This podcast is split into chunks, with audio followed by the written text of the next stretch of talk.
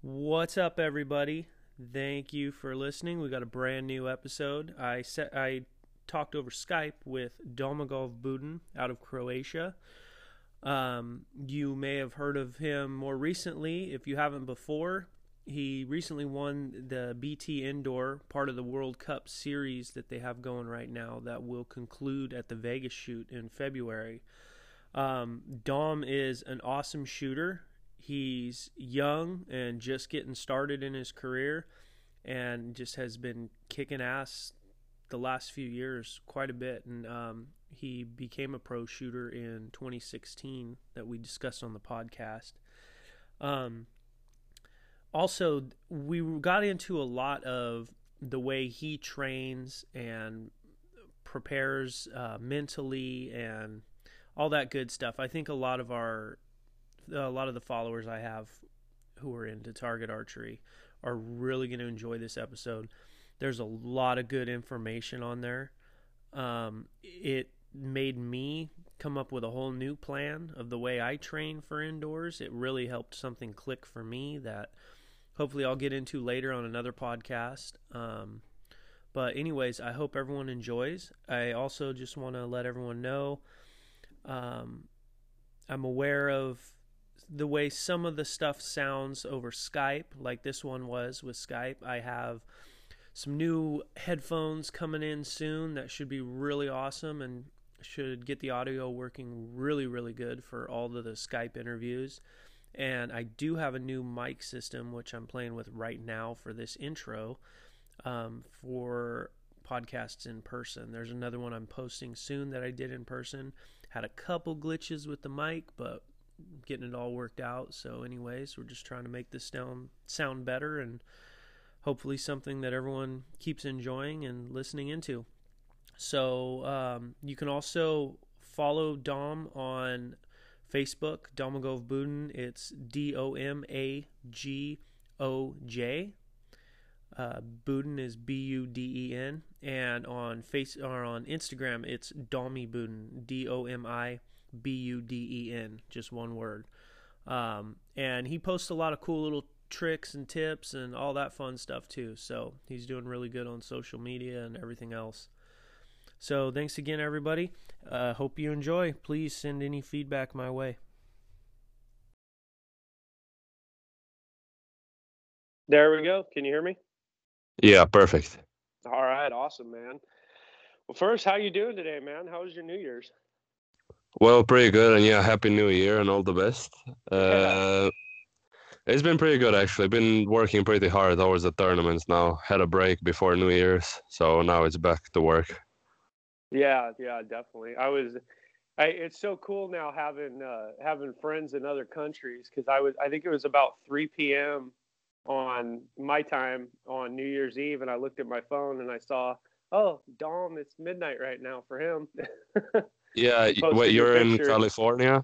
yeah, Yeah, that's nine hour difference. So yeah, yeah, 3 p.m. yeah. Same time for Redding for you. Yeah. Yeah, yeah, exactly. How? Yeah, actually, before we start the way I normally do, actually, I want to ask you while I'm thinking of it. How how do you adjust when you um for time differences? Do you allow yourself enough time when you get to a tournament with a big time difference to to sleep a day or something like that if you have to? Well, for this, like Redding and Vegas, and for example, Shanghai, those are big time differences. So Right. when you go over, you usually take one day more. But the thing is, Yeah. you can't go there and sleep how you would in your normal time zone. You have to force yourself to stay up. And if you manage to do that the first day, then you're completely fine. At least I am. Some people have a bit more of a struggle with it. I don't. I honestly just need to get through the first day uh, with the normal time zone for that local place, and then it's completely fine for me. Oh, okay. Yeah, that makes sense. I I think that would tear me up the first time. If you know, this is something I want to do in the future. But if I ever travel to a shoot that that's far enough for that time zone, I think that's gonna be rough on me. Well, you better come over to Nîmes or something. Yeah, that's coming up quick, right? Yeah, in two weeks actually. Way too quick. right? No kidding. um, so, well, before we jump too much into the tournaments, um, I always like to let anybody I talk to on here kind of do a, a little introduction on themselves and just explain how, how you got started into archery and um, kind of how that led you on the path you're on now.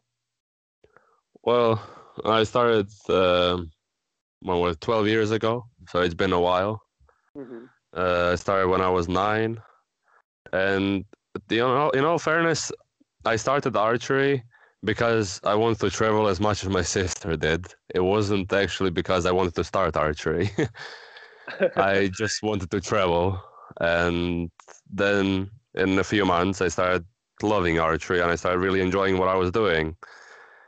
And then uh, year after year, uh, started doing more of it and started comp- uh, competing outside the country and just achieving the goal why I started actually to travel and still enjoy the sport by itself was what got me here today.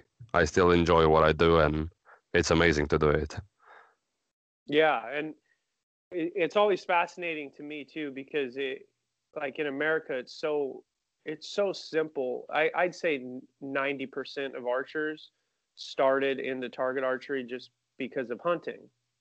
Um, is is Croatia a country where you see that, or is is I? Well, I no, because know. it's illegal to hunt here okay, with the yeah. bow and arrow, so we kind of skip that bit. uh, only with a bow and arrow. no, it's illegal. Yeah, it's illegal to hunt with a bow and arrow. You can hunt with rifles if you have the permit. Really? Do you know Yeah. the reasoning behind that? Honestly, I don't. I honestly think it's more because uh, they thought more uh, they're, uh, that people are not that educated about archery, so they were worried about uh, hurting the animal instead of killing it, and uh, so they're trying to educate hunters to work with a rifle that's much more simple than a bow and arrow. Yeah. No, and, and that makes perfect sense too. I, I can understand that as a viewpoint for any other country because I mean most most of the European countries they either have that outlook on it or that they don't do it at all. Yeah, exactly, exactly. Did uh did you grow up with any interest or any any kind of inclination into hunting? Well, I did. I, I honestly, my opinion about hunting is that I love the side of hunting that's to feed your family. I would love Yeah. to do it. If it was allowed here, I would do it. I think it's amazing to have fresh meat, clean meat, and you know what you actually eat at home. Uh, but I'm not a supporter of trophy hunting. I don't like it. Mhm. and that's I think that's the pretty much the view of the whole of Europe. But that's just what we grow up in, and we don't agree with it. But Yeah. I I think my family we like hunting as just for meat and to feed your family. That principle I very much support. Right, right. No, and that's that's a very common viewpoint on it too, and um, it makes perfect sense. So yeah, um, so so it, it's it's interesting to see that too, and and your start in archery as a kid. It, what what kind of tournaments were were you getting to attend in the beginning? well, um, well, to be honest, I actually started with 3Ds. Really? I actually started shooting 3D uh, with my dad and my sister. And it was just the kids 3D. Like it was the normal 3D tournament here that we get by World Archery rules. But Okay. uh, it was the lower distances. I think we were only going up to like 33, 34 yards. yeah. And that's how I actually started. And then I went into field archery and then I went into target archery oh, okay. because my dad just wanted to teach me a lot of more different things than just jump into target archery in the beginning. Yeah, well, I mean, starting with 3Ds is a great way to hook somebody into it too, because it's Yeah, it's exactly. a lot of fun, so much especially fun. for a kid. Exactly. Um, what is a 3D tournament? There is it is very similar to like a Redding style shoot. Uh, no, not really. It's actually similar to your ASAs, just different Oh, rules and absolutely no money. Uh, Yeah. it's uh, it's literally just the foam animals with the 10 and the 11 rings, hmm and there's no orange dot like there is on Redding, and it's all unmarked. We never have marked 3Ds. Oh, okay. It's very uncommon that you shoot a marked 3D round in Europe. Really? Yeah. That's interesting. Now, um, did, as you were kind of coming up in it, is there is there a lot of opportunities for money that aren't a, a far travel for you?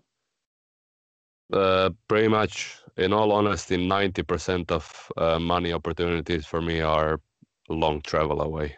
Really? Yeah. Yeah, it's uh, practically impossible to get something or uh, get to a big tournament without spending like a thousand dollars for the trip or flying over to another continent.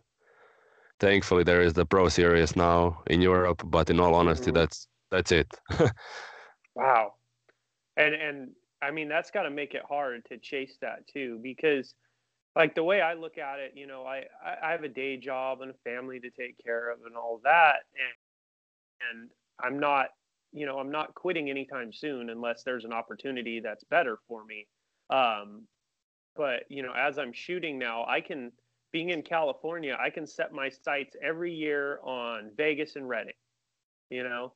And and yeah, but that's super close to you. Right. No, you're right. Yeah, it's very close to me. But I can I can pick those two tournaments to be my goals for the year, and I can train all year for them. And now, um, now throughout the winter, we have a bunch of small indoor shoots for money. Yeah, they're coming out and they're yeah, like the I think it's Iowa Pro Am this weekend. Right, right. And and what we're doing is definitely not as big as Iowa Pro Am, but for guys like us who um, can't travel to a lot of that stuff, it, it kind of works great. It's a good warm up into Vegas. You have so, a chance to win a little bit of money, just enough to add pressure and get that experience. Um, Yeah, well, and that then- be awesome to have here. Oh yeah, and, and we have the same thing now for outdoor season with our uh, our Outlaw series, which we take um, we take a handful of our novelty shoots in the state, you know, that were used to be for no money, and we created a team money event just like Redding, and you know, it's the same style shoot as well, so that's good practice. And I The mean, Redding is amazing. It is right. I mean, uh, they just they just opened registration yesterday, I believe. Did you see that? Uh, I didn't, but I am gonna make sure I register. I don't want to miss that Yeah. tournament. Yeah, that's this. It's always rough for me now. With uh, how long was was the year I met you in Redding? Was that your first year there? Uh, well, when did we meet? What, two years ago? Yeah, two or three maybe. I I think my first year in Redding was 2016. Oh, yeah, that had to have been it then. Yeah, I think. Uh, well, we shot we shot with uh, Stephan Hansen was in our group, and I think he was in the shoot off that year, right? uh, yeah, I think he shot something like five down. I think. Yeah, yeah, and he thought. I remember the last day he shot five down. He thought he was in like tenth place. Yeah, I remember. Yeah, No, uh, no, sorry. Last day he cleaned it. I remember. On the Sunday he cleaned. That's right. That's right. Yeah. and- and he Saturday, I think still upset Saturday was what he was disappointed with. Right. Right. Yeah, I remember I got seven down on that tournament. That was the first time in Redding, so I was quite pleased. Oh, you should be, man. That was great. I mean, it, it took me, it took me so many years in, in the last, just the last two years now. I broke. I was able to break into the 1520s out on that tournament, and I was just so happy with that. You know. Yeah, I mean, uh, just keep practicing and you're gonna get there. Uh, yeah, exactly. It's uh, hey, and I, I think the mental thing, for whatever reason, outdoors with me, my game just keeps improving outdoors, but uh, you know, indoors, I'm still jumping over some mental barriers with that. Well, because indoors is mostly a mental game, and outdoors is to me so much easier on your head. It just kind of like Yeah. go with the flow, and it will be okay. And Right. indoors, it's quite a lot of stress on just your head. yeah, and it, it's kind of like too, you go in knowing that you don't have any wiggle room. You can't miss. You can't make a mistake indoors. You know. yeah, exactly. There's no there's no chance to redeem yourself like there is outdoors. Exactly. um, so uh, I, what so what I didn't realize until you posted about it this year, you just had your first pro win, right? Well, it was kind of so. some people are confused with it because I did win the Pro Series before and I did win the European Field Championship before. Oh, okay. What I meant with that was it was my first big win, big target win on the indoor circuit when there was all the big guys and it was just for me and for what I see of tournaments, that was the big win. Yeah. I had the pro win before at the Pro Series and I won the European Field Championship. But this was just different for me. When you win the target tournament, then it's to me that's the first big win. Okay. Yeah, and I mean everybody's everybody's got their tournament too. That you know to them probably means a lot more than than something else. And that there was probably for you it was probably some kind of a, a barricade or something that you jumped over. I, I yeah, can because I it's gotta feel wasn't the great. best. I wasn't the best uh, indoor shooter, to like up to like a few years ago, because we did not have an indoor range to shoot at for more than twice a week, and we would only get an hour per practice twice a week, and that's horrible. And Oh, there would wow. be six of us to share it in two details because it was just a hallway. So I would end up shooting like 20 arrows per practice. I would end up with like 40, 50 arrows per week on target. And I could never get over 590 on a world uh, archery scoring round on X's.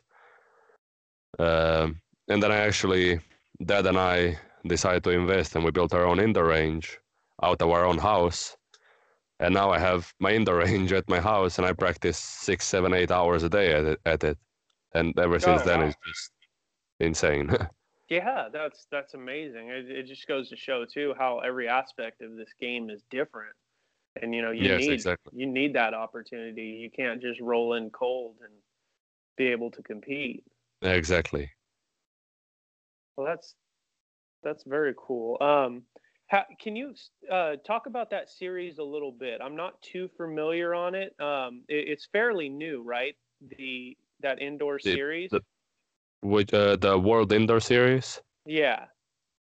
Uh, well, in all honesty, it was just so it's been already for a few years that we've been having the uh, World Cups indoors, Right. and they were all still connected. All the points from them would uh, you would collect them, and then in Vegas, some of the top 16 would make the World Cup finals. Gotcha. Okay. And yeah. now, in all fairness, they just renamed it, and I think they added two legs to it. I'm not completely sure. Oh, okay. At the moment, I think there was supposed to be another World Cup in Korea, but they canceled that one for some reason. Uh, there's one at uh, Luxembourg. Uh, so Korea was supposed to be Macau, China, Nîmes, and Vegas. I think that I think that's it. I'm not completely sure. I think that's five of them. Hmm And then obviously there's gonna be finals again in Vegas for top 16, which Oh, I'm okay. hoping I will make this year. Oh, yeah. I'll be watching if you do, man. That'll be cool. I always I, enjoy. I honestly, I'm hoping I have enough points already, but you never know. With the guys that are gonna compete at Nîmes and Vegas, it's gonna be Mhm. quite difficult. well, eh, like you said, though, man. Obviously, you've been putting in the work, and it definitely showed from that BT indoor. So, Yeah, but so, yeah, I mean, the big like the change to PSE for me was huge, and it's just these bows are incredible. It's just how much work you put in, that's how much you get out, and it's right, incredible. right, right. And uh, well, actually, you um, you're shooting PSE right now, correct? Yeah, Um, and you're you're shooting the Perform X. yeah. Um, how about can you uh, talk about that switch a little bit? Because you were with Bowtech before, correct? Uh, yeah, exactly. Well, what would you like to know?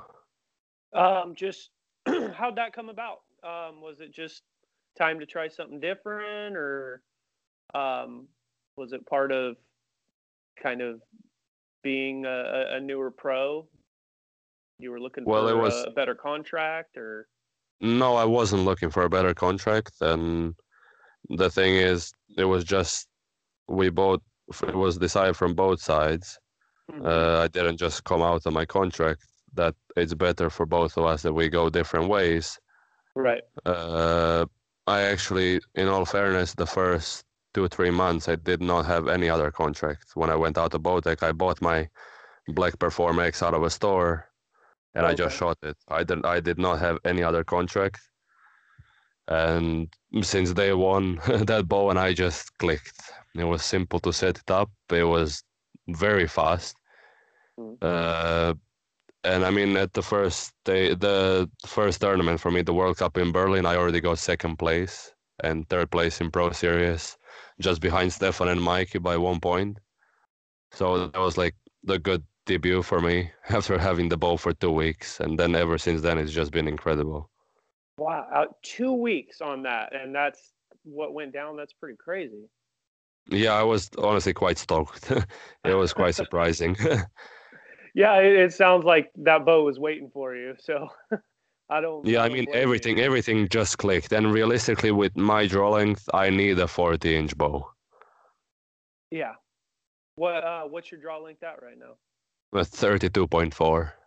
Oh my God, really? Yeah, I know I'm a gorilla. It's insane.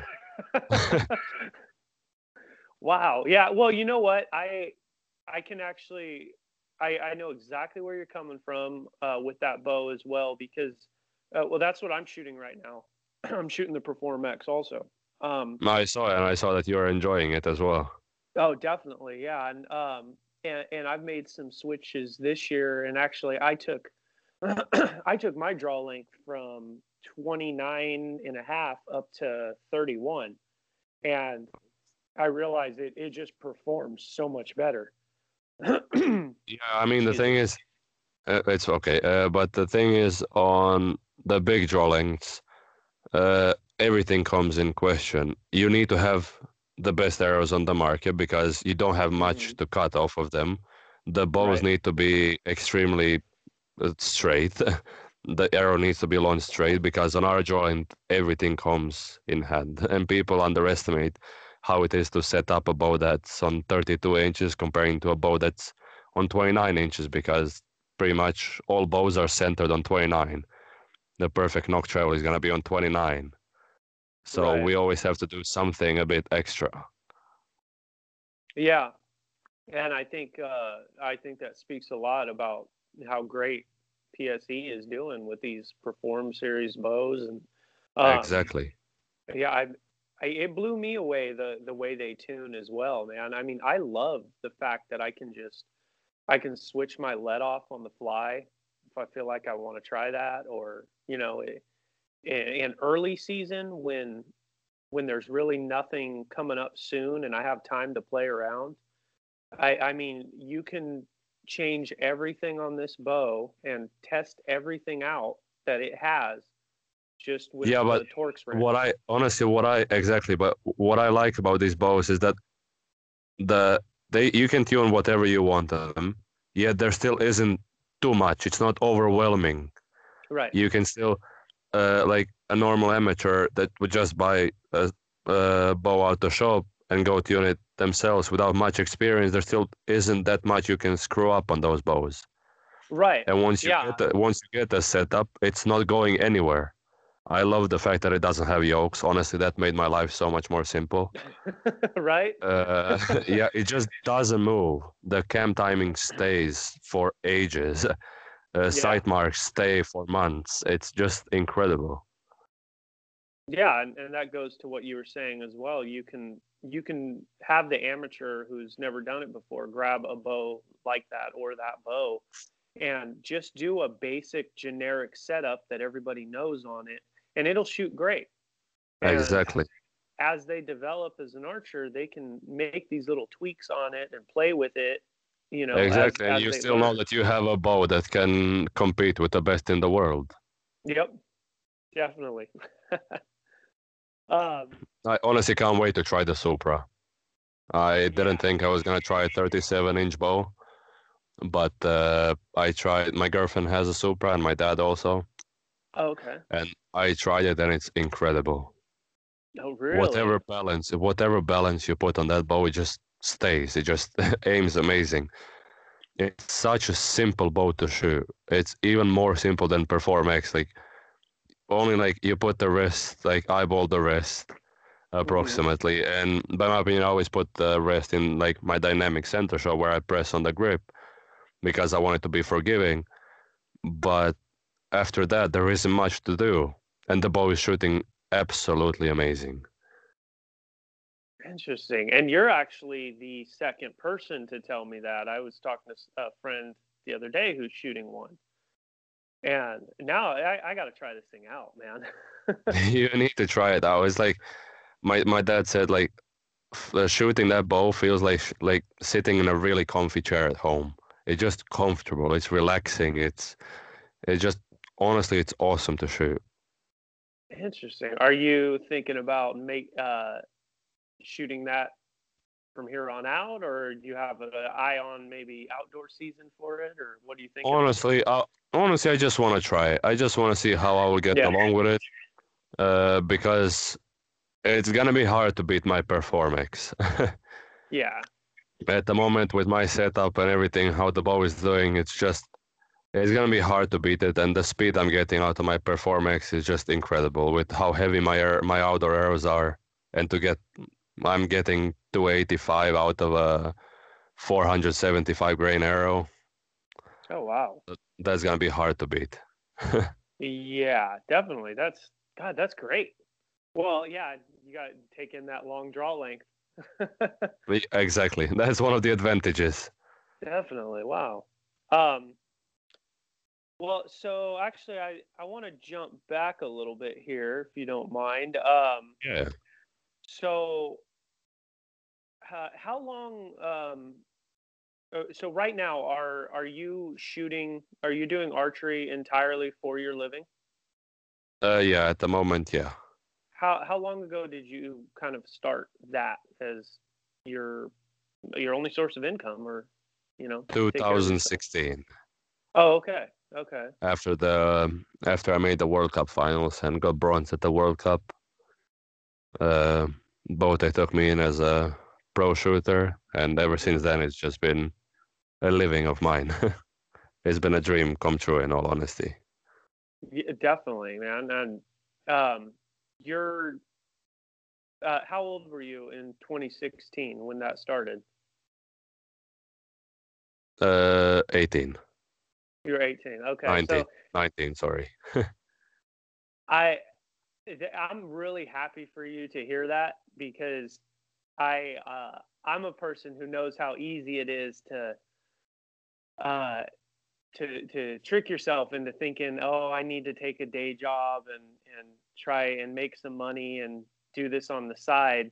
Um, you know, I think I think it's important to do what you did and really stick to it and uh, you know, let your family support you while you're younger and, and really go after it, especially if they're willing to do that for you too.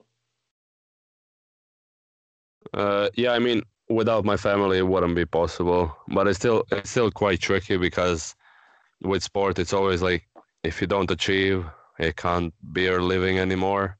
Mm-hmm. Uh, the thing is, how much you achieve, that's how much you get out of it.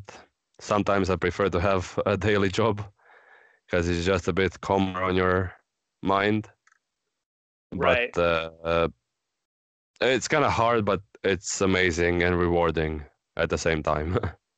Absolutely. I mean, it just to be in the middle of, of chasing that dream has got to be just awesome when you're jumping on a plane going to another country to compete.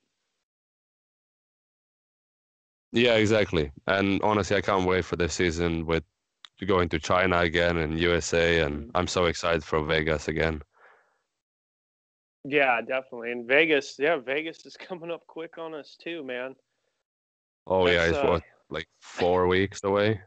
Yeah, yeah, it's nothing, and that's why I was. Um, what I was gonna say is this time of year gets gets rough on me because you have uh, Redding opens up like it just did, and starts filling up really fast. So for me, I got to try and register for Vegas and Redding pretty much at the same time. Uh, yeah, and that's very painful on the wallet. oh, very. Those those they're expensive tournaments, but I agree with the way they they changed the prices of them and raised them and whatnot. I mean, I think it's very beneficial for everybody involved. Yeah, I mean, archers are getting more out of it. Yeah, yeah, exactly. Um, Are you gonna be shooting the pro category in Vegas? yes, yeah. So uh, oh, that's very year, that's very painful then. yeah, very. And and last year was my first attempt at it because I told my I, I was like, all right, I, I got to do it, man. I, I shot pro in Redding the previous year. I'm like, I just I have to go for it. And Yeah. and man, did that mental game wall just come crashing down on me. Oh yeah. Vegas is tough. very very uh it's it's interesting too because I, I look back on it and i'm like man after you know after i dropped my first two points i should have just shot great after that like No, no. should have mattered no, it doesn't But- help at all.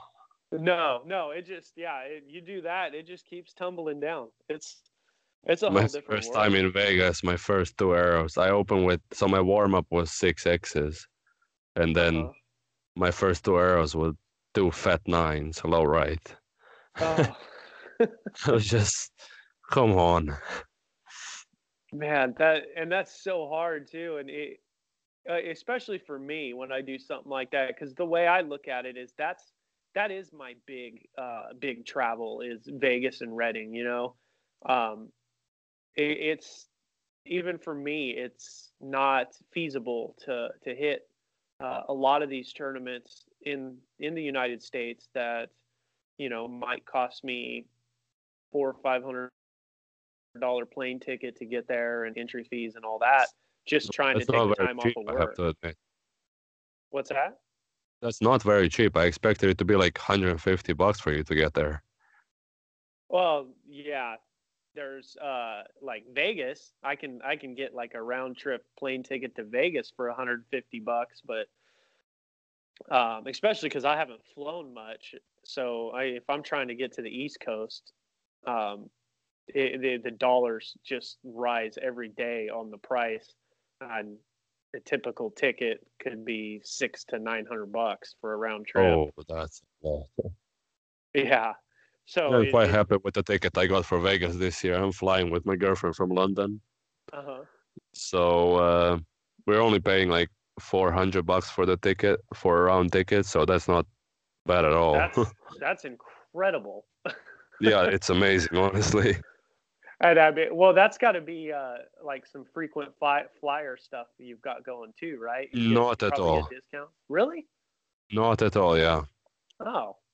I'm flying with a company that I don't have the frequent flyer with. I have the frequent flyer with uh, Star Alliance, and that's American Airlines. So oh. Wow. no, no points there. Oh.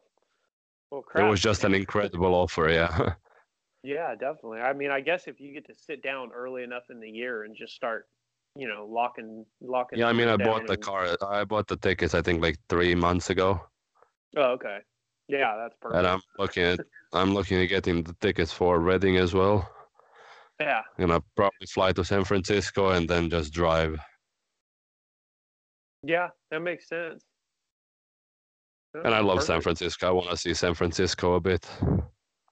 Yeah, I mean, it's always cool, you know, coming here from another country. It's got to be fun to see all the the little California sites you hear about, right? yeah, exactly. And it's warm. That's true. Yeah, it's uh, and usually, yeah, during the Redding shoot, most of the time it's a little too warm. Oh, it can't be too warm. I Yeah, love that it- weather. well, why? What? What are you looking at for weather where you live? Pretty like, is it year round? Pretty cold or? No, no, no, no, no, no, no. Our summers are insanely hot, Oh, okay. like 105 to 120 Fahrenheit. Oh, oh God. It sounds like exactly where I live. Actually, in Fresno, we get we get a lot of that. Our winters are cold, but in all honesty, I have no idea how much it is in Fahrenheit. We go down to like minus 10 Celsius on an average winter and minus 15 on a bit colder, even minus 20. Well, I you know what? I don't think it matters if it's Celsius or Fahrenheit. If it's minus, it's too damn cold. It is really cold, really cold. Yeah, that so that's why you definitely needed to build that indoor range for wintertime so you're not standing outside trying to shoot 20 yards. exactly, and I did that before. Oh man, yeah, that's that's rough. That's kind of how I started, and luckily out, out here at the ranch I, that I grew up on, um, we had a, a large enough garage that we we got just we were like, I think we could get it to like 19.1 yards or something like that. So so we were just right there at the edge of it for for Vegas. So it, it worked. yeah, that's perfect. Almost. Um, yeah, almost. Just just a step just a step too close. but that's a, that's okay. It still works. Yeah, definitely, definitely. Um so let's see. I'm just looking at some of the stuff I kind of wrote down that I wanted to talk to you about. um, so actually, what's uh, what does your setup differ like for you between um, indoor and outdoor, and like getting ready for Vegas right now? I mean, uh, your indoor shooting starts probably a lot earlier than most of us, being that you're um, you're going on that world indoor circuit and everything else is is is yeah we already start same? preparing around october i just okay. i run a bit more weight outdoors especially the front weight on the bow but nothing else changes much i'm actually running quite low poundage at the moment because there's no need indoors i'm only shooting like 54 55 pounds okay, and i'm yeah. on 60 outdoors so those are the only differences the the poundage a bit higher and a few more ounces in the front. And you know, it's funny you say that because I actually I do the same exact thing. I always take it down to about 54 on the indoor. Um, what what let off are you shooting it at on your uh, perform? I'm I'm shooting like 18 pounds at the moment. Yeah, it's oh, on the 65 percent. Yeah. Yeah, that's man, that's almost exactly the same as what I do for it. Yeah, I think that's like kind of like the perfect middle for indoors. Yeah, no, it makes perfect sense. Um, and uh, I I wanted to ask you too about I saw you the post you made the other day about uh, stripping some of your weight off. Yeah. Can uh, for anyone who didn't see that, can you kind of explain that and that process and kind of what well, what that teaches you? Well, just what I said on the post as well. I got many questions about it because people still didn't read everything that I said. I said that I only do I only strip the weight down to a few ounces on my bow to see the mistakes I'm doing on my form. I'm not gonna shoot that bow like that on a tournament. Right. Because I'm shooting 19 ounces in the front and 22 in the back is my current setup. Yet I took it down to four in the front and eight in the back because the bow then is a bit jumpier and much lighter and just shows if you're not pushing in line, if you're not pulling in line. As soon as your backhand goes off your face when you get the shot off, it's gonna it's gonna make a way bigger mistake than it would with more weight. And just the small mistakes we kind of develop over time with shooting a lot of weight on the bow it kind of mm. shows them because we don't feel them on the on a heavy bow because it just kind of swallows them. So now when you take them off, you can work on them. Because for me, honestly, after some time of shooting bigger weight, I notice like, oh, I just get like I, I get like just out high, and I can't figure out why. I take the weight off, and I notice I've been pushing them off a bit with my front arm. Yet you can't see it on the bow when it's too heavy; just falls down. Right and the shot just so feels just, the same every time. Exactly. The bow does the same movement all the time because it's heavy and it has its own movement. But it just, for me at least, might not work for everyone. Uh, it's just nice to take the weight off and actually see what you're doing to the bow. That's interesting. How often do you do that? Well, honestly, I did it back in October one time and I did it now because I just didn't feel like myself after the two week break that I took after Rome. Mm-hmm. Uh, it just didn't feel like myself. I know it's I was a bit jumpy on the like the lines and execution, So I just wanted to check some things, and what's crazy, I'm shooting like 27, 28 x rounds with that bow at the moment with that uh, weight on the bow. and and you felt like you needed to find find something wrong. yeah, exactly. well, like that, it's just the thing is, Oh, the thing is like when you get uh, when when you put the weights down and uh, the first start is horrible, like you're going everywhere, and then you notice things on your form what to do to calm the bow down when there is no weight. in the end that's gonna influence you aiming even steadier when you do have weight on the bow. So now, as I said, like with this bow now with four ounces in the front and eight in the back on this like massive bow, I'm literally getting 27, 28 X rounds, which shows me that I'm getting there with my form. Wow.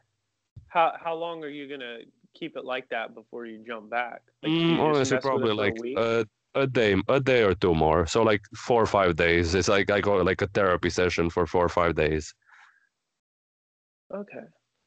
I'm gonna have to try that because that that's that makes a lot of sense, and I think I, I with what I'm kind of dealing with right now on my indoor stuff, I think that could help me a lot. Yeah, you're gonna be quite shocked. because when you take all of that all of that weight off then you start Mhm. seeing like what you can do on your form to calm it down. And it's not always the bow that's aiming bad. And it isn't it amazing to you that it um, even one or two ounces moving it around the difference you can feel on it after enough time shooting? Yeah that's huge. One one ounce you take off of the front when you had like a lot of weight on you take one off to stop dipping low and you start going high it's just incredible. Yeah it's yeah it's it, it just shows if if you're an archer that does that and and can feel those differences uh, you're putting in enough time apparently to to be at a next level. I mean you know i i, I can say it probably took it took quite a few years of shooting for me before i i even felt like i outperformed a bow once in my life you know and i'm talking old old bows and stuff like that but yeah. once i kind of realized oh i actually need better equipment now. You know? And that that's kind of how my mind works too. I want you know I, I i stopped i stopped doing the upgrade every single year and i finally told myself like three or four years ago um you know i need to i want to lock down one bow i want to learn everything about that bow and get the most out of it i possibly can. Yeah Um, exactly and in all honesty the past few tournaments with the perform I've th- i told my girlfriend that like i feel like the bow outperformed me by quite a bit wow. and it just helped me a lot. What what do you mean by that? Do you mean forgiveness that it's given you?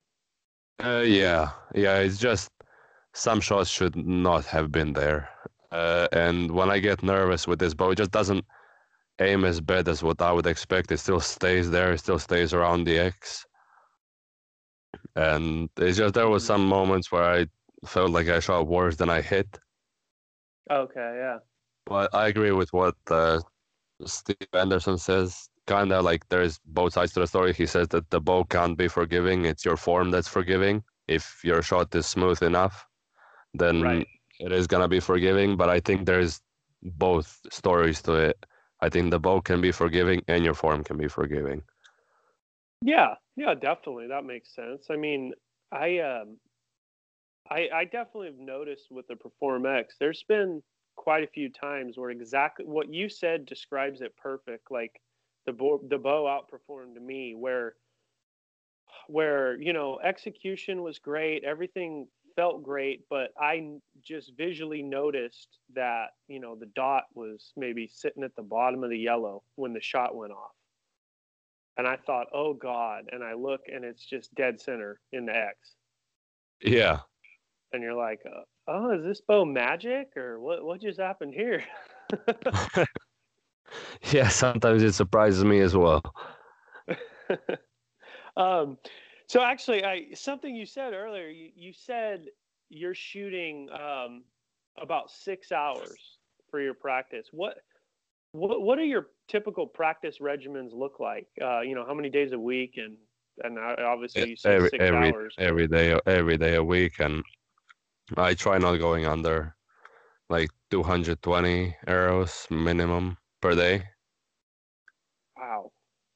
So, so right now, are you just shooting back to back uh, indoor Right rounds? now, I'm just shooting at yeah a ton. I would shoot like 150 arrows on two meters blank bale per day, and then the rest on target. I don't really. I shoot one round maybe per day, like 30 arrows that I score. I don't Really? really like scoring on practice because I don't think it's good for your head. But uh, because it puts expectations in your head, and it when practice is there to make you better, score you shouldn't be scoring on practice. You can score sometimes at practice to just see your progress, but Mhm. scoring constantly at practice is gonna put pressure under you, uh, like on you again, and you're gonna expect the tournaments, and especially people that constantly post what they shoot in practice. Uh, other people are gonna start expecting from them, and then it's just a whole uncomfortable situation you put yourself into for a tournament. I, I know exactly what you mean. I see it all the time. You see a lot of people who just every day, oh, I shot another 325x, 27x. Yeah, and then it's a 29X 292 and- with four X's at the tournament. Realistically, so do you think do you think that's the best answer kind of for maybe um, the mental game as well on the indoor is maybe only score yourself once you know during your practice sessions my honestly, I, depending how many how many times a week people shoot, I would score like once or twice a week maybe. mm-hmm. But that's definitely like that's gonna help your at least my mental game. But uh, there's so much more to the mental game that that's not gonna fix. you at the end of the day, by my opinion, the most important thing is that you stay focused on your shot and that you keep thinking about your routine of the shot while you're shooting at the tournament. That's the only thing you can like that can make you jump over your problems. Right. So like I um like with blank bale shooting, I I, I tend to notice I, I've caught myself doing this early on too. You can you step up and, and you want to shoot some blank bale. You can all of the sudden at a blank wall have the best form in the world. You know, and, and everything's easy and, and everything looks perfect and then it, it all goes out the window as soon as you start shooting a target. Uh, Because most people stop uh, thinking about the same thing. Is the mind process you have on two meters and the mind process you have on 80 meters is not the same, and it should be. So and then and, and some of that probably comes with the scoring then as well. So if you're standing up there shooting, yeah, I, I think you're saying like if if you're going to practice uh, Vegas rounds or whatever all day, and you're Yeah. standing up there and maybe you shoot six Vegas games, uh, but you don't score them, but you're you're shooting those Vegas targets just like you would be shooting at the blank wall. Yeah, exactly. You're just- trying like my practices consisted of me literally trying to make that same shot as I did on two meters, that same smooth shot. Mhm. As because the thing is, most people don't understand. It's not at least it is for me like that. Like we don't aim uh, consciously. Most people focus on their form and let their mind aim. And it's like kind of an autopilot. Yeah. Because, That- for example, like when you drive a car, you don't focus on driving the car within the lane. You just kind of drive it and it stays within the lane because you're not constantly focused on just keeping it between the lines. It's the same with shooting. You just focus on your form and your mind will center out the dot in the middle. So do you think do you think that's a matter of like staring as well? Of just like do you do you just Yeah. focus your eyes? You just focus your eyes on the center of the center. You always look at what you want to hit, not at the Right. dot. So so what what do you say for the people like me who who when you do that it, it starts to work great, but then as soon as the dot ends up where you're focusing, it kind of throws you off. Well, usually then I would put a ring on my scope Yeah. So it doesn't the dot doesn't put stress on your mind when it's in the middle. My Right. girlfriend actually had problems with aiming low because she wouldn't be able to handle the dot in the middle Mhm. and we put a ring on it and that's actually funny but uh, we put a ring on the scope and she just started focusing on looking at what she wants to hit and she noticed that her body was actually putting the ring central to the ring on the target without her making it and after some time it cleared out the aiming issues Interesting. Yeah, I mean, I see that gives me a lot to think about with practice too, and I think a lot of people who are listening will probably really consider that as well. Um, well I hope think- it helps I no, I think it definitely will, man. And I think a lot of people, especially when it comes to indoor season, a lot of people don't know what to do because, like what you just described to me, to me that sums up my outdoor shooting to where I know I'm just to a point where I need just more time to keep adding those extra points because you know, I can't remember a time that I've activated my release at an outdoor shoot. You know, everything everything just I come back, I, I anchor in, everything feels comfortable, and you know I kind of focus on the middle, and that shot goes when it's ready. Yeah, it just Yeah, goes. I have no control over it, and that's where for someone like me it gets hard to to get that same thing happening indoors, which is dumb. it really is. It should just it should be just doing the same exact thing.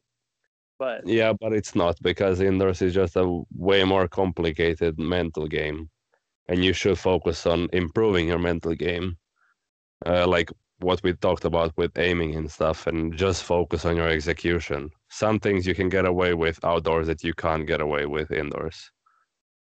right.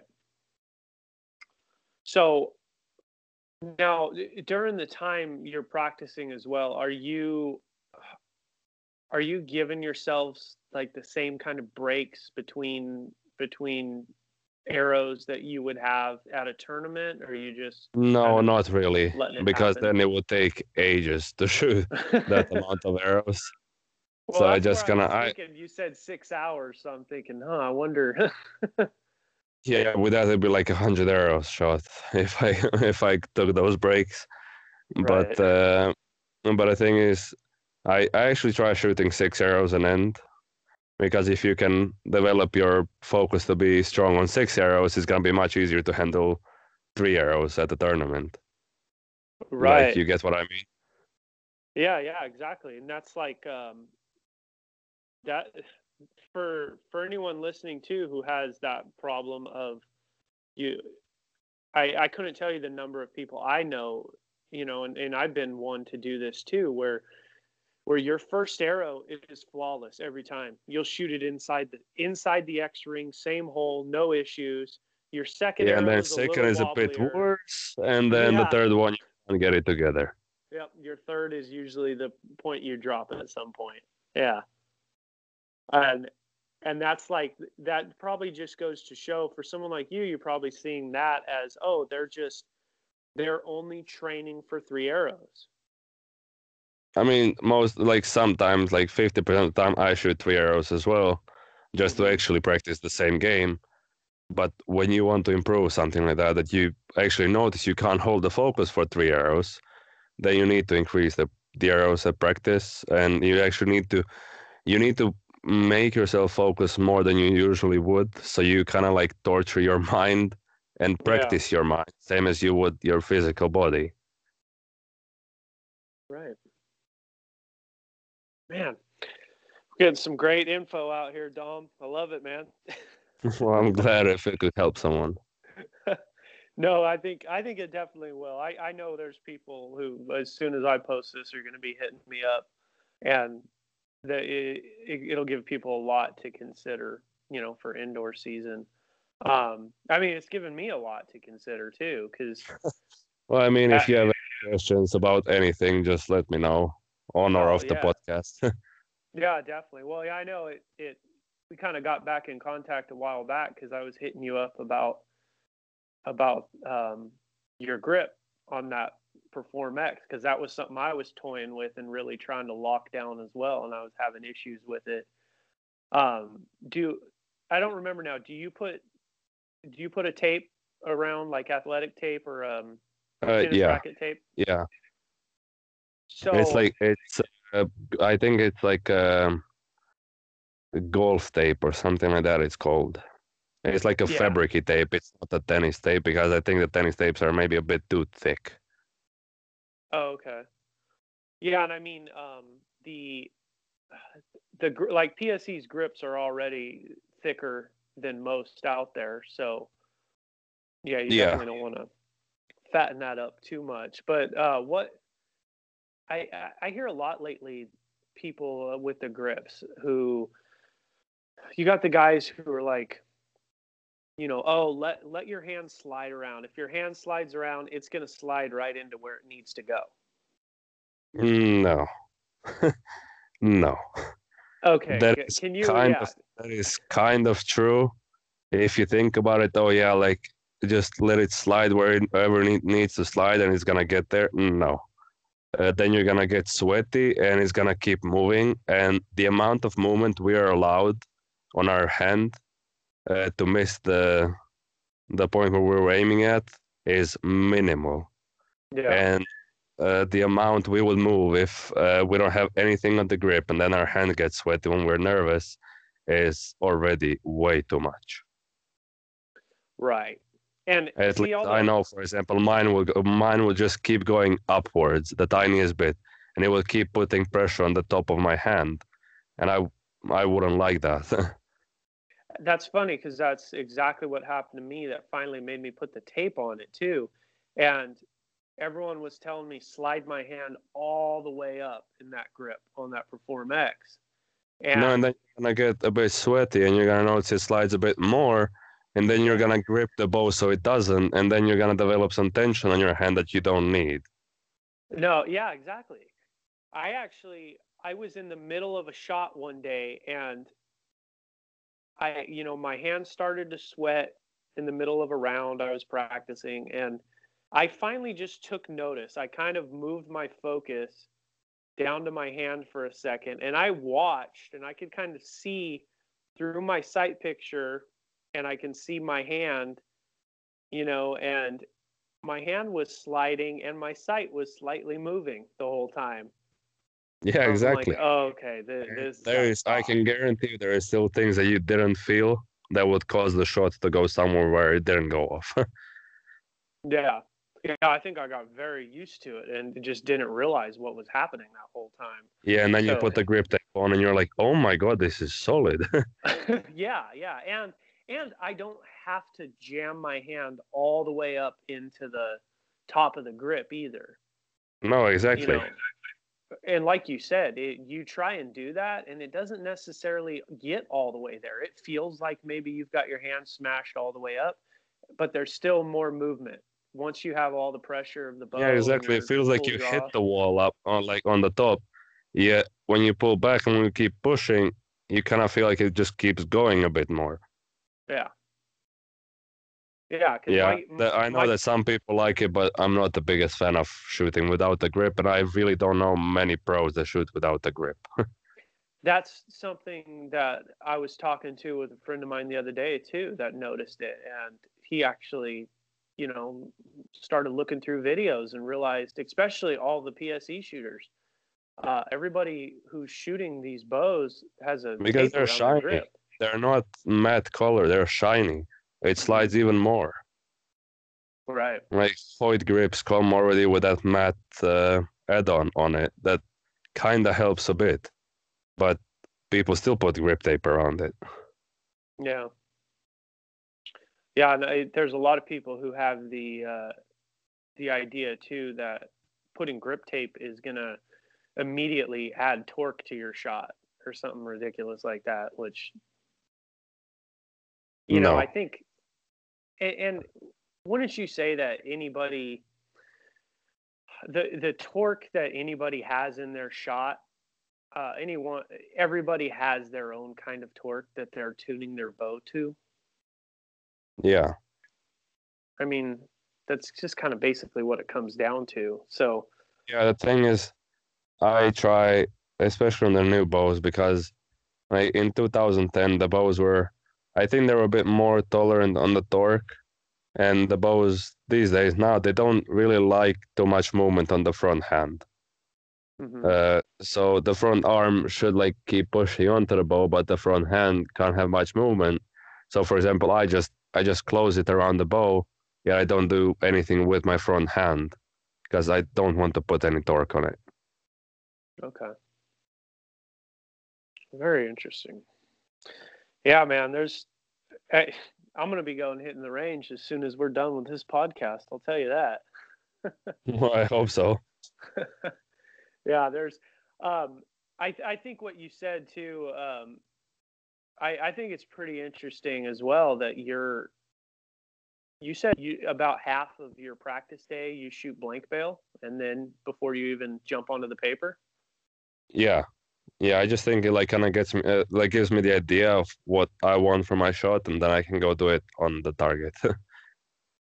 Yeah, you're just kind of mentally, you're just locking down the kind of the mechanics of the shot and the feel. But I mean, exactly. that's that's got to put you doing that kind of training. Really has to put you in tune with everything between the bow and your body, right? I mean, you you feel every little detail. Usually, but we also get like super nervous at tournaments and sometimes just kind of like lose the feeling a bit and don't feel the details. That's when we underperform from what we would want. Yeah. Yeah, thinking about that, I, that's always weird to me too. The number of times you know you show up at a tournament and I you don't even necessarily like I I could say there's times I didn't even necessarily feel nervous or anxious or anything, and I was ready to shoot, and I draw back, and I'm on that back wall, and I just instantly know, um, you know, because I'm shooting a hinge, I instantly know, oh, it's just gonna lock up after the click. It's not gonna fire because I'm I'm so comfortable and relaxed into this wall right now. Like, you know, I feel it. It's a weird feeling to, as opposed to being in in practice, and you know, I feel every bit of muscle working through the shot that's supposed to be working, and then I go yeah, but sometimes at, yeah, but sometimes at tournament it's like someone gave you someone else's arms. that's a good way to describe it. I think that's exactly right. yeah, I know a lot of people feel like that sometimes. Yeah, definitely. Um, so something else I wanted to talk to you a little bit about is um, your kind of your fitness regimen outside of shooting. Uh, I've seen you post some stuff here and there about what you do. Anybody who's met you can clearly tell that you're in good shape. You work out, and so what?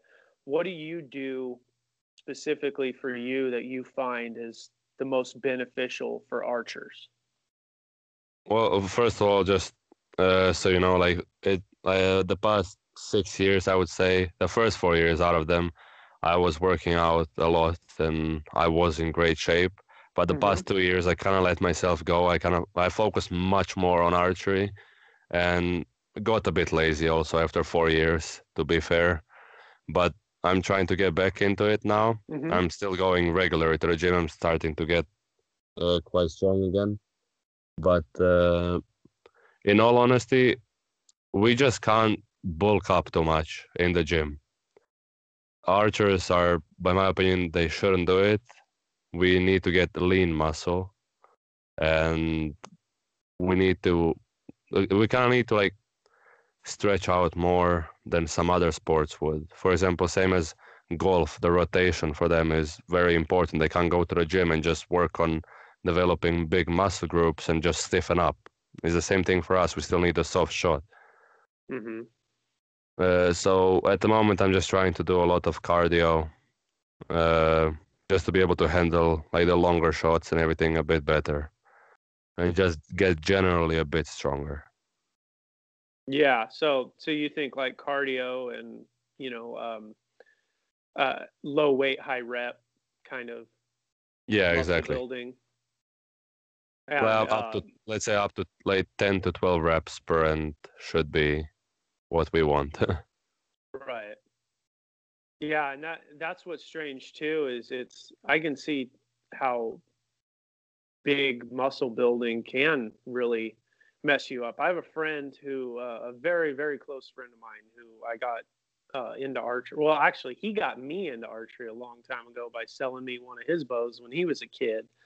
Um, but this guy is he, he's huge. He's he's 6'4", uh, 280 pounds you know not not a whole lot of fat on his body at all but you know his arms are massive his shoulders are massive and uh, yeah, but he those are extreme cases. He's huge.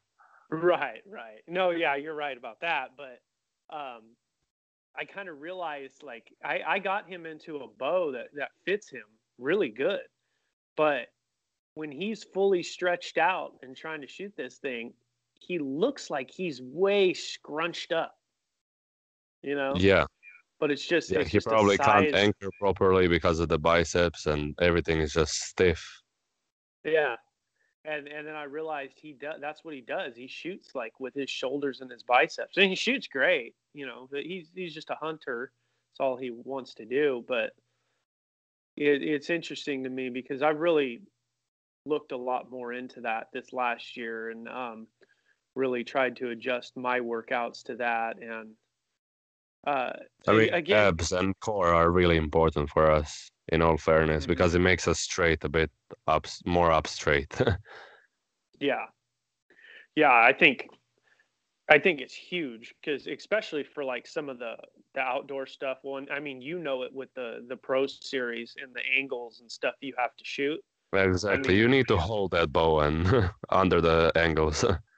Yeah, that's that's got to be crazy. Do you practice specifically just crazy angles for that, or are you just Mm, you do. You don't. You don't do it much, but you do it like two or three times before the pro series, just Mhm. to get used to the cuts, get used to because very rarely it happens that the rangefinder is gonna match your bow. It's there's always a difference between them on extreme angles. So, for example, if if we are on 35 degrees uphill uh, on a 55 yard target, let's say my rangefinder is gonna say put it on 48, 49, yet my bow is gonna want 51. So you, that's Mm. the only reason why you actually do go practice angles and to practice execution on those angles as well. You don't need much though. If you can get your head around the fact that your form shouldn't change on angles and on flat ground, then you're actually gonna perform quite well on angles. Yeah, it, you're just kind of so like a strong core will will allow you to hinge where you need to hinge, and then just continue to make your shot. Yeah, exactly. Wow. Yeah, because we have um, one of our just our novelty shoots out here every year, and there's one shot. You know, it's really the only crazy angle on the range. It's like a 24 degree downhill at 49 yards, and that that one shot has cost me like my best. You know, some of my best scores of all time. Just getting to that one and that's not being flat. ready. That's not even that steep. yeah, well, if for first of all, for anyone listening who who hasn't seen the angles at the Pro Series, they have got to look up. I, I think the whole thing was broadcasted last year. There's there's a lot of great. Yeah, but there is a. Pro Archery Series website they should check out. Oh, okay. Where? Yeah, where is that? Uh, literally just put in Pro Archer Series online and it's gonna come up. There is videos of every shoot for the past, I think, six years. Oh, wow. Yeah, so there's quite a lot of videos to see. That yeah, I watched. I've watched a lot of videos of that, and it just. they put a downhill bunny this year on 49 degrees downhill on 22 yards. The IFAA bunny. Oh. My God. That was insane. that was that was just insane. I mean, you're. Do, do you leave that shoot like with your your abs or your back hurting or, or like because it's just Uh, usually, there's, there's usually it's your there, like right? it's your back muscles around the spine because of bending all the time, and your legs because of extreme walking. Because to get those angles, you need to be on a, on usually on steep mountains Yeah. uh, or steep hills, and you just need to walk a lot. For example, the one in Germany is just extreme to walk. You get home, and the next two hours, your legs are still burning. Oh man. God, how many how many shoots are in that series? Uh, four per year. Are they all uh, relatively close to each other, or is it all? Uh, well, it's within? Europe. It's it's Germany, Belgium, Luxembourg, and the UK. Okay. What what about the dates? How how spread out are the dates? Uh. I actually I'm not convinced about the first one, but it's usually June, July, August, and September. Hmm. Interesting.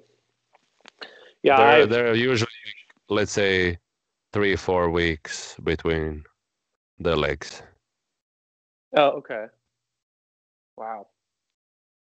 Yeah, I mean, I I know we've got a few guys, you know, here who who love to go out to that. Um, you know, I see uh, Tim Gillingham always attends that, doesn't he? Dave Cousins. Uh, I mean, they haven't been for a while. Tim and Tim only goes to uh, Wales usually. Don't know Oh, why. Maybe he likes it, but Well, so so like with your all your different tournament circuits, um, is in Europe or well, well for you specifically first in in Croatia, does your country support your archers, your pro athletes in that way? Well, uh, we do get our federation is quite awesome. We do get four tournaments at least per year funded entirely by them. Oh, wow. Uh, but it's World Archery tournament, so World Cups. We usually get, let's say, two World Cups funded and uh, two championships. So if there's, let's say, a European Indoor Championship this year and uh, European Field Championship, so we're gonna get those four funded. So that's, That's pretty, pretty good. awesome. And then yeah, and then by the like the, the under 24 year olds get funding from the Olympic Federation as well. And I get funding from my city as well for like just successful athletes. And I actually get quite big support from my country, so that's pretty cool. That's incredible. Yeah, and I mean, I I've never even heard of of a, a city supporting an athlete like that, except in other countries. That are are they in a similar way to how you get supporting for those um, or get supported for the World Archery events? Are they helping you? Yeah, in in all honesty, they, for example, my city literally just gives me a number, or some amount of money for that year, and they tell me, okay, like after you go to the tournament, bring us the bills, and we're gonna pay for it. Whatever tournament, it can be Redding, 3Ds, whatever. Wow. Why? Yeah, that's that's pretty awesome. I have to admit. what? and it, like they're like out of my scholarships, I pretty much cover all the tournaments I shoot per year. Like uh, scholarships through school, or what do you mean? No, it's like we kind of. It's probably a bit different in the US, but we kind of call them Right. scholars. It's like the Olympic scholarships, and then the funding from the city, the funding from the federation. It just kind of it works kind of differently here. Right. No, I mean that's kind of interesting. It's always it, I've heard about it a lot, and always wanted to talk with someone who's kind of experienced in it, because I. It, it's it's strange to me why why it wouldn't happen here as well. You know, it's, and I I feel like if if I approached my city or or even you know, if I was you know top ranked in the world and I approached my city, I think I would get some strange looks. I I just love that that you can get. I I don't like know. that. I'm I'm maybe kind of naive, but I still believe that there's always a way to get funding, no matter where you're from. There's always someone that's gonna want to support an athlete. That's successful still, obviously, but hmm Maybe, maybe a lot of these archers or athletes are looking only within companies in the industry.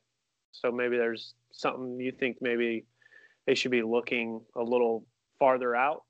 You know? yeah, I mean, from silly things like a gas station. I know that's silly, but we do spend a lot of money on fuel traveling to tournaments. Yeah. So if you get, I don't know, if you get your car covered in stickers from that gas station as a commercial for them, and they give you, I don't know what amount of money for fuel or uh, their cars to use for fuel, that's still big help. And I know a lot of athletes that get that. yeah. I'm actually, uh, I'm actually talking to a gas station here in Croatia as well about it.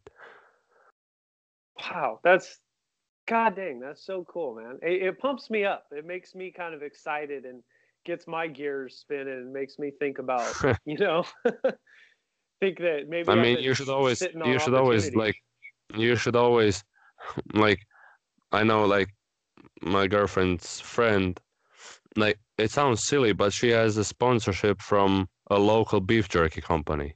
I mean, that's awesome. Yeah. Like, I would love that. Uh, and the thing is, you should always see, like, it's usually the local uh, community and the local uh, trade that wants to sponsor their athletes. Hmm. But you obviously need to approach someone that has enough money to do it. Right. Yeah, I mean, well, even what you just said there, getting sponsored by a, a beef jerky company. I mean, any little bit helps, you know.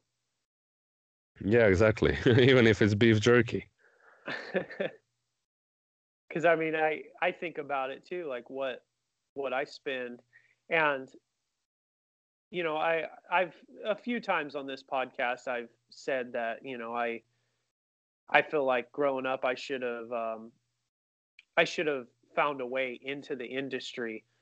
Um, you know, I realized if I would have just started working at a bow shop and worked my way up, I, you know, if if I'm doing what I love, I'll find a way to make money at it. You know, but where I'm at now, I on the other end of it, I can't complain either because I do have the money to jump on a plane and fly to Vegas and go attend the shoot and I have the money to not have to get into a bow contract. I can go buy a bow I want to shoot and try it out and see how I like it. Yeah, exactly. And that's like makes you feel quite free. Yeah, yeah, definitely. what do you do that- for a living? uh, I'm a heavy equipment operator, so Oh, uh, cool. yeah, all of all of the dirt work stuff, bulldozers, loaders, uh, That's pretty cool. Yeah, you you know it's great. It was a it was a good opportunity I found. Um, I found it when I was 19, I think, and you know jumping into it as early as I did, um, you know, gives me a retirement and pension and health care and all that stuff, which you know gets to That be is awesome. expensive. That's so- stuff that you don't get with archery. Exactly. Yeah.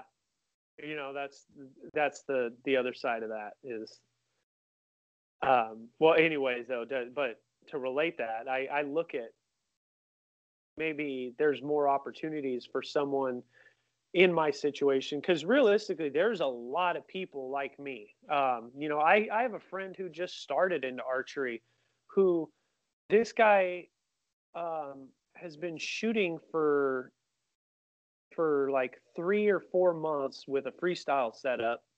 He uh, he he attended vegas last year just to watch. You know he just wanted to check it out and see what archery was all about.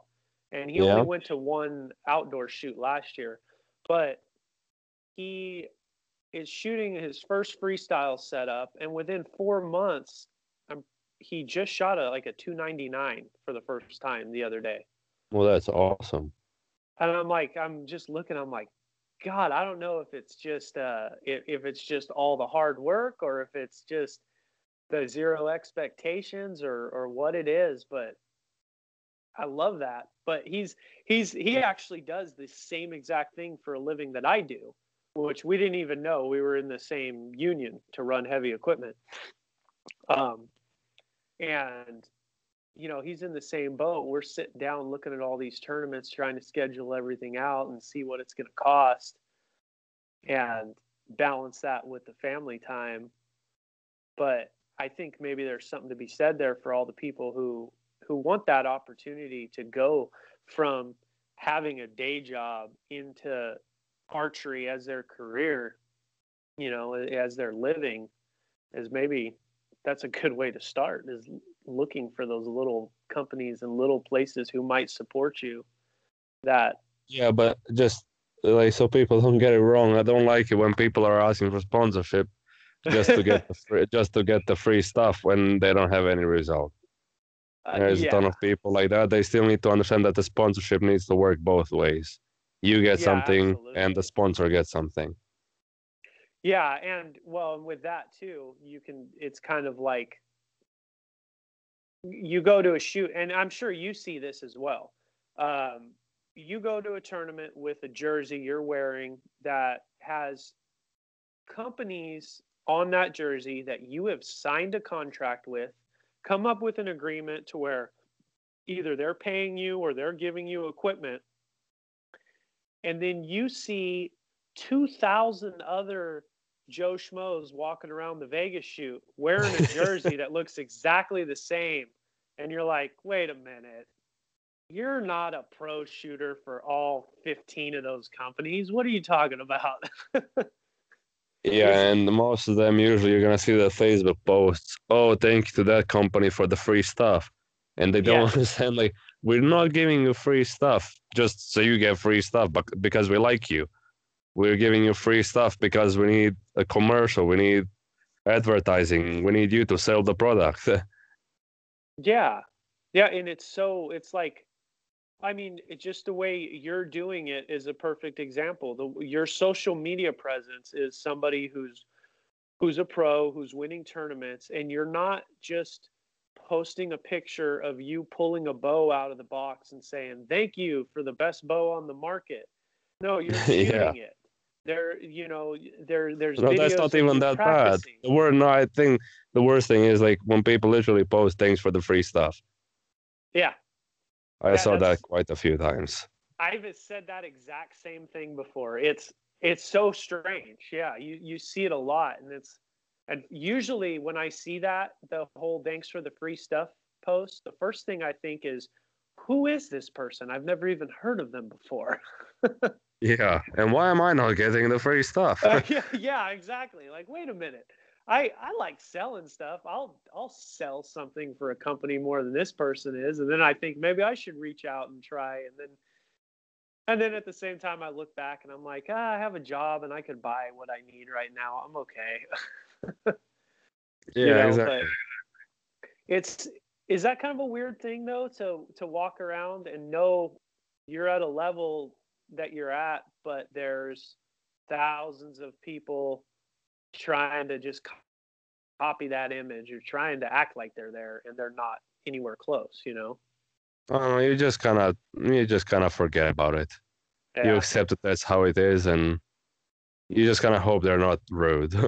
Some of right. them can be rude sometimes, but you just kind of accept it, and that's how the industry is. And yeah, and it, it's it's strange too. Like you go on Facebook, and the number of people you see on Facebook who, uh, all it says on their profile is pro staff for fourteen different. Companies. I saw that. I saw that yesterday. I was pissing myself at home. I mean, one guy actually had like a former pro staff at this and that company I'm like, are oh you actually God. serious? Yeah. Why would you post that? and then you scroll down and they have a day job, right? Uh, this one actually didn't post anything. It was a grown oh. man without just being a pro staff or a former pro staff of a million companies.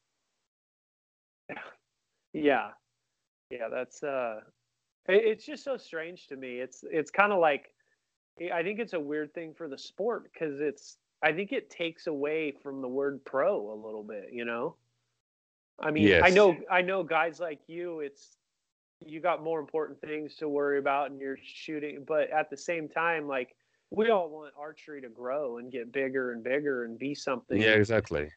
and pro pro has to mean something for that to happen like this last year our nfaa out here the governing body for vegas and for uh, Redding and whatever else you'll attend that they shoot is um, you know they made some rule changes. I believe it was just last year um, and one of them was the minimum qualifications for the pro division which you know i think that's a huge step because there's not it, it's not asking a lot. It's like i think Yeah, but pro needs to still be a pro.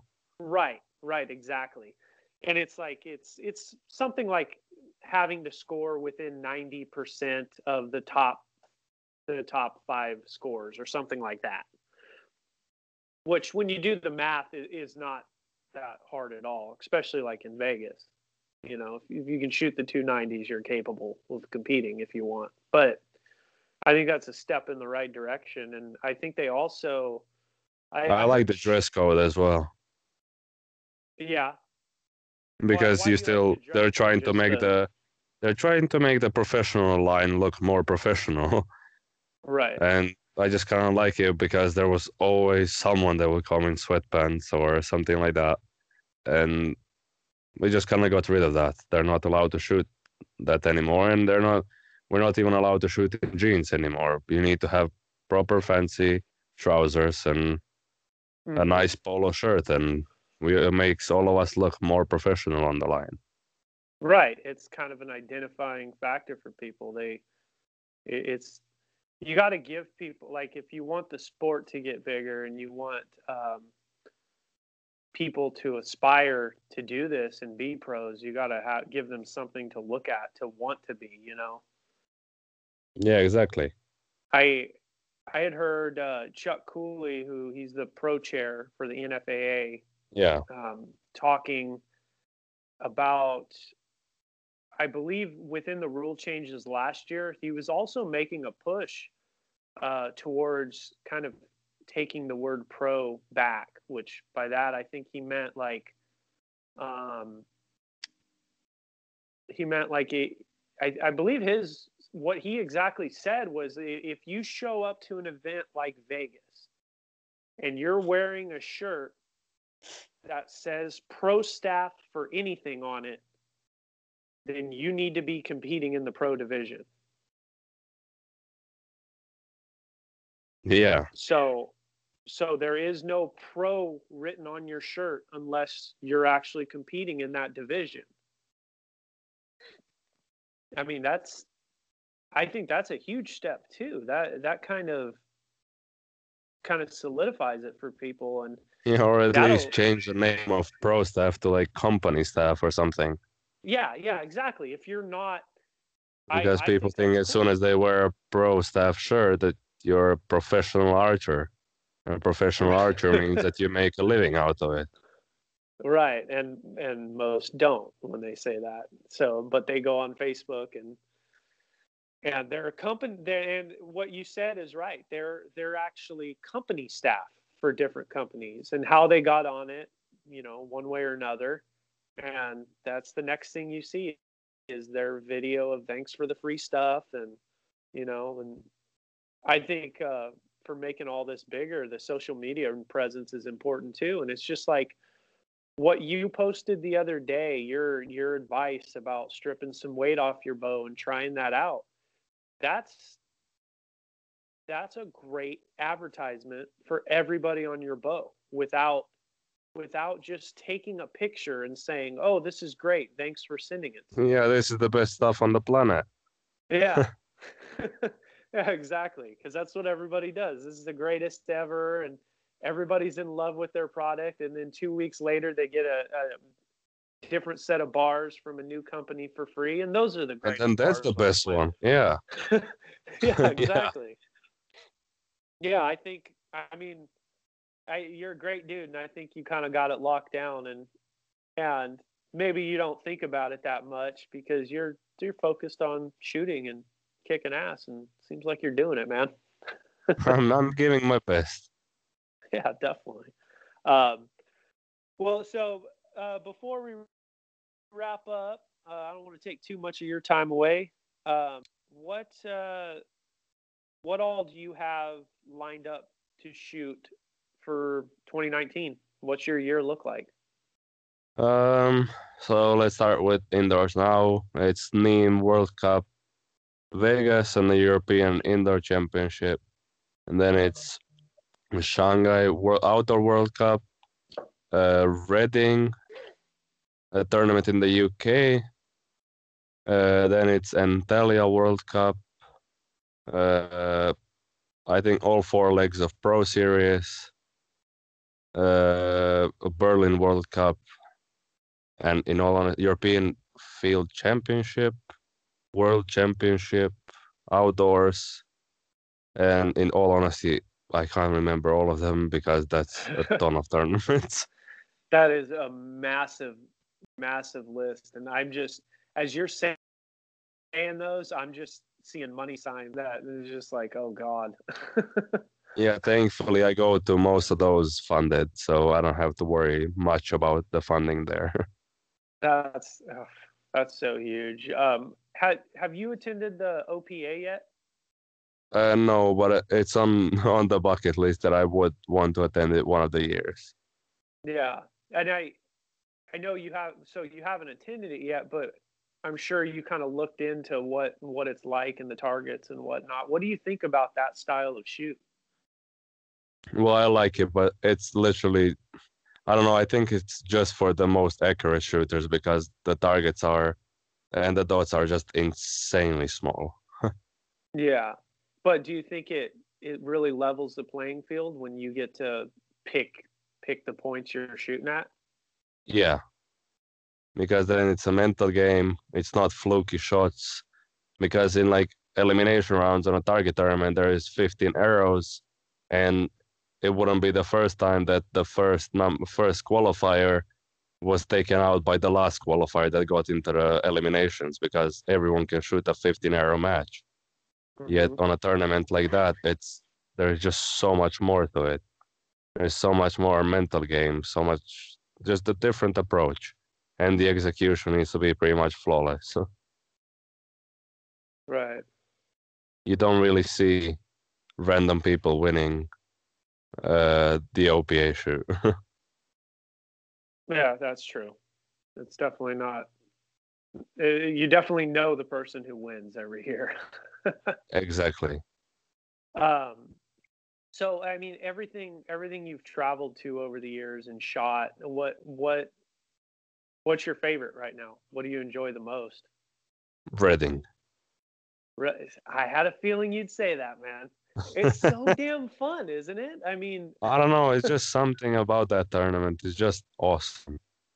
Yeah, it's. I just, it's just awesome. I don't know. It's the format and everything. I don't know. I just like it even with the waiting time and i just don't mind the waiting times and it's just so enjoyable to shoot. Yeah i mean it's a beautiful course. You're in the mountains. You're you're in a yes, great exactly. spot. You got things to look at while you're waiting. You got friends to talk to and you can have fun you know? Exactly. And i i especially kind of enjoy the waiting a little bit just because it it, it can it takes some of the edge off of exactly tournament. Yeah. Redding Redding feels pressure wise kind of like a local shoot that you enjoy. Yeah. Yet it's a very highly ranked shoot. yeah. Yeah, because I mean, you step up there, you focus down, you shoot your two arrows, and then you step off the line, and you know you probably don't have to worry about flinging another couple arrows for 10 or 15 minutes, depending on where you're at in the tournament. Yeah, and, exactly. You just have a hot dog and a Powerade, and you're fine. yeah, exactly. I love the I love the hot dog stops and the the grill stops at the Bigfoot. Those are awesome. yeah, yeah. They actually did you hear they they had a fire, like a pretty big forest fire, come through? Yeah, uh, what happened with uh, what's happening with that now? So from everything I've seen, they they have extra help. They had people donating money, and um, a lot of volunteers come out. And uh, I mean, clearly they just opened registration, so the shoot is happening for sure. Um, from what I saw online, it looked like they got lucky in that it was not a, a major major areas of the course getting burned down. Yeah. Um, but they lost some some some of their bigger structures. They lost a lot of snack bars that they're hustling to rebuild. Um, the the shed, I guess, that they were storing Bigfoot and some of the other big targets in, they lost that. And that burned down. But uh, you know, luckily the guy who makes most of those targets, Raglan, is is you know local, not too far away, and um, from what I heard, he's been busting his ass to get them all their targets this year too. So, so it looks like it looks like it's all going, and they're getting a lot of help. A lot of archery shops uh, threw together some money shoots and donated all the money. So it Yeah, I'm sure they'll good. be okay. Yeah, they got a lot of support around here. Everybody loves that shoot, you know, all over the world. So, so it looks like looks like it's still going to be a great time this year. It's just there's probably going to be a few spots that look a little different, you know. Yeah, exactly. um, well, yeah, man. Um, so, ooh, sorry, lost track of where I was at here. I took down some notes and I just got completely flip flopped on what I was reading. well, it's okay. I think we still covered quite a few of them. Yeah, we we covered quite a bit, man. Um, oh yeah, so kind of to wrap up here, so some of the last things I was getting at here. Um, so for your career, you know, I I I know you're still young and you're probably not even looking this far ahead right now, but uh, a lot of pro archers, you know, shoot for a living for a while and get involved with companies and then stay as a part of a company for a long time. Is is that kind of something you look at for the future, or what? Well, what that's really always an option, and that's always like you always kind of want to stay in the sport. You don't want to get out of it. Yeah. Um, at the moment, I'm looking at doing a marketing management degree, or that's what interests me, and then just see where it goes after that. Oh crap, man! For for the arch for archery, that that that'd be huge. I think that's a great way to go right now too, to get involved with archery companies. Because, I mean, you'd probably enjoy the hell out of that for one, yeah, exactly. and you'll still get to shoot your bow. yeah, and in all, in all honesty, like it's either it's either archery or cars that I'm interested in. Oh, what what what about I've just- like I I just I love spending time driving, and I'm one of the rare people that drives to pretty much every single tournament in Europe. Um, and I just I just enjoy them. I, I like fast driving, and I enjoy pretty much everything about cars. So it's one of the one of the dreams would also be to actually work for a car company on the marketing side. Okay, well hell, that'd be kind of cool too, man. I mean, yeah, it sounds yeah, like but you both got a of those, both of those are quite cool. I think dreams to go off. Oh yeah, I mean it's you just got to keep going for it, man. And like right now, you're you're kicking ass. You're on a, the right path in archery for sure. And you know, I enjoy. yeah, so just like keep grinding and give yeah, my best. exactly. You just kind of got whatever whatever comes. You just kind of got to let it lay out and and happen on its own. You know. Yeah, exactly. but you know i think i, I just I, i'm really fascinated by everybody who who has the opportunity to to make their living in archery and it's um it seems like It's everybody yeah no no it's definitely nobody i haven't met a single person who claims it's easy that's for sure but it seems like everybody has a different way it happened too. You know, everyone has a Yeah. different trajectory, and some people worked for companies for a while first for bow companies or or something in the archery industry, and then became massive, you know, pros who were winning everything. Some people were more on your path and came up through their youth, and um, and actually that was something too I wanted to ask you to for uh, or excuse me about. Uh, were you very involved um, with like a lot of the more advanced like youth programs and stuff like that? Were you competing internationally in youth divisions? Oh yeah, I I always so we don't have any youth programs here, just so you know, like you Oh, guys okay. It's just still still just a normal archery club where you just like twice a week you have you have practice and you're like getting coaching. Obviously, my dad is my coach, so I was getting coaching seven times a week. Yeah. That might have helped my career. Um, but um, I've been competing for the youth national team since 2010. hmm Only the past two years have been my uh, actually the past year has been my senior senior uh, career. Okay. I actually won the World Cadet uh, Championship in 2013. Oh, nice. Yeah, so my youth career was quite successful. I, I wish I did that- more as a junior, but you can't always do everything you want. Right. I mean, I think that that kind of gives uh, people um, the commitment to archery too. Is coming in as a youth and getting to accomplish something or getting to compete alone in, in certain events. You know, I I think I've said it before on the podcast, but like for me, what what Doug like just sunk my hooks into archery and just I knew like I'm never going to stop this and I knew, you know, if it takes me 30 years to be a top competitor, I'll still be doing it for 30 years was um when I first started, I picked up a, a, I finally got a freestyle set up and I was shooting freestyle limited with my fingers. Um Yeah. and I went through like in the youth division and I I won everything. And like no pats on the back or nothing because in reality winning everything in youth freestyle limited was beating maybe 3 people per tournament. yeah, know. I understand that. and and like I I think the the year I finally um didn't uh like the year I realized I needed to switch was I was I think I'd won I won like all of our state stuff, all of our local stuff, and then went to Vegas and won Vegas and then won Redding. And I think it was in Redding and I looked at the score and I had beat the second place kid by like 200 points.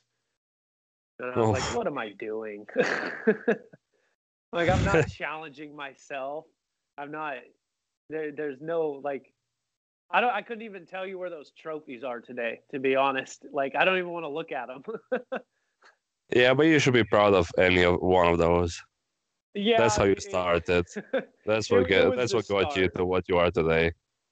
Exactly. I think I just realized I looked at it and was like, oh, you know, all these kids that I'm competing against are like shooting this division for one year and then jumping into like freestyle. Like I started realizing these are people that that are just starting into archery. They're dabbling with freestyle limited and then they're gone within a year. Yeah. so I knew, you know, that I needed to make that change, and you know that that's what got me. But I think, I think it's still important, like the opportunities for for kids and youth divisions and everything else to to keep getting bigger. Like I think the coolest thing they've ever done now is the youth money shoot in Vegas. Is there something? Yeah, yeah, they have like a youth. I don't remember what they're calling it exactly now, but like a junior pro division or something like that. They're shooting off. They're shooting for like two thousand dollars. That's pretty cool. Yeah. Yeah, and I mean, I I can only imagine showing up for my first year at maybe 13 years old, you know, and seeing these guys who are 15 to 17 shooting for 2 grand and thinking, "Oh man, I I'm going to do that." You know. I think stuff like that just really really locks you into this sport and I you know that's kind of how it worked for me. It's just I was looking up at the the pros winning paychecks at shoots and you know and just thought Yeah, it does give you the the nervousness and stuff. Oh yeah. Yeah, especially the first few times you shoot next to everybody that you watched 3 years earlier winning shoots and stuff like that, you know. But I mean, that's why that's why I shot the pro division for the first time in Vegas last year because I tried not to give myself high expectations and I I buckled down after I had some issues the first day and I was like, you know what? No, I need to outperform myself, but I need to be used to standing next to these guys and comfortable with it and not worry because I was cool with it outdoors, but for whatever reason, indoors, it just wasn't sitting with me. yeah, I know. And like to me, it's still like, and like, I feel like it's an honor for me to stand on the line with the guys I looked up to. And they were like my childhood heroes. yeah. Yeah, exactly. And with, with indoors, what, what do you think is like you look at the guy um, who who can consistently shoot, you know, 295s, 297, something like that.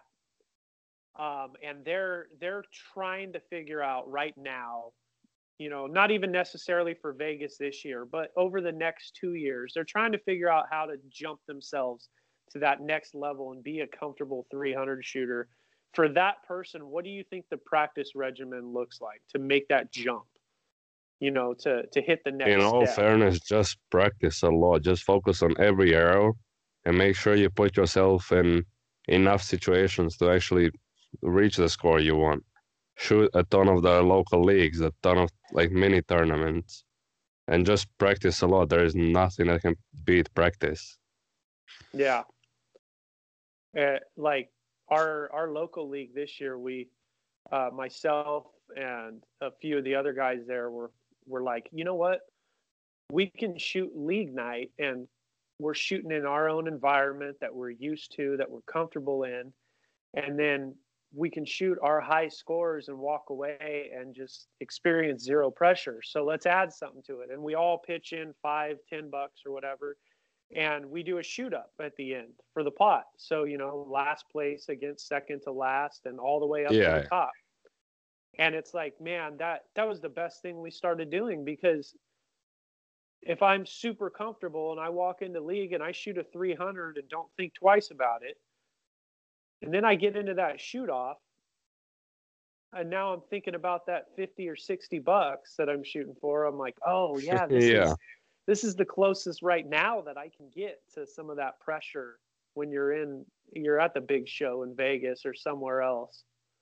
So, I mean that that's my little extra that I add to it is because, like you said, try to put yourself in that situation as much as you can.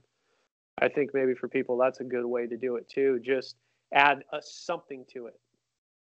You know, something that that maybe in your head you'll be aware oh this this is at the end of this shoot. This is what what's there. But you can attack it the same way you would in Vegas. Like yeah this is the prize at the end but whatever your whatever works for you. I don't give a shit about that prize right now. I'm to focus down. I'm to shoot my shoot. I'm to you know everybody has different ways to break through that mental wall yeah exactly but in the end you just need to focus on yourself yeah definitely well, hell, man, I appreciate you talking to me. Um, it was a blast. Yeah, no problem. I enjoyed it. Again.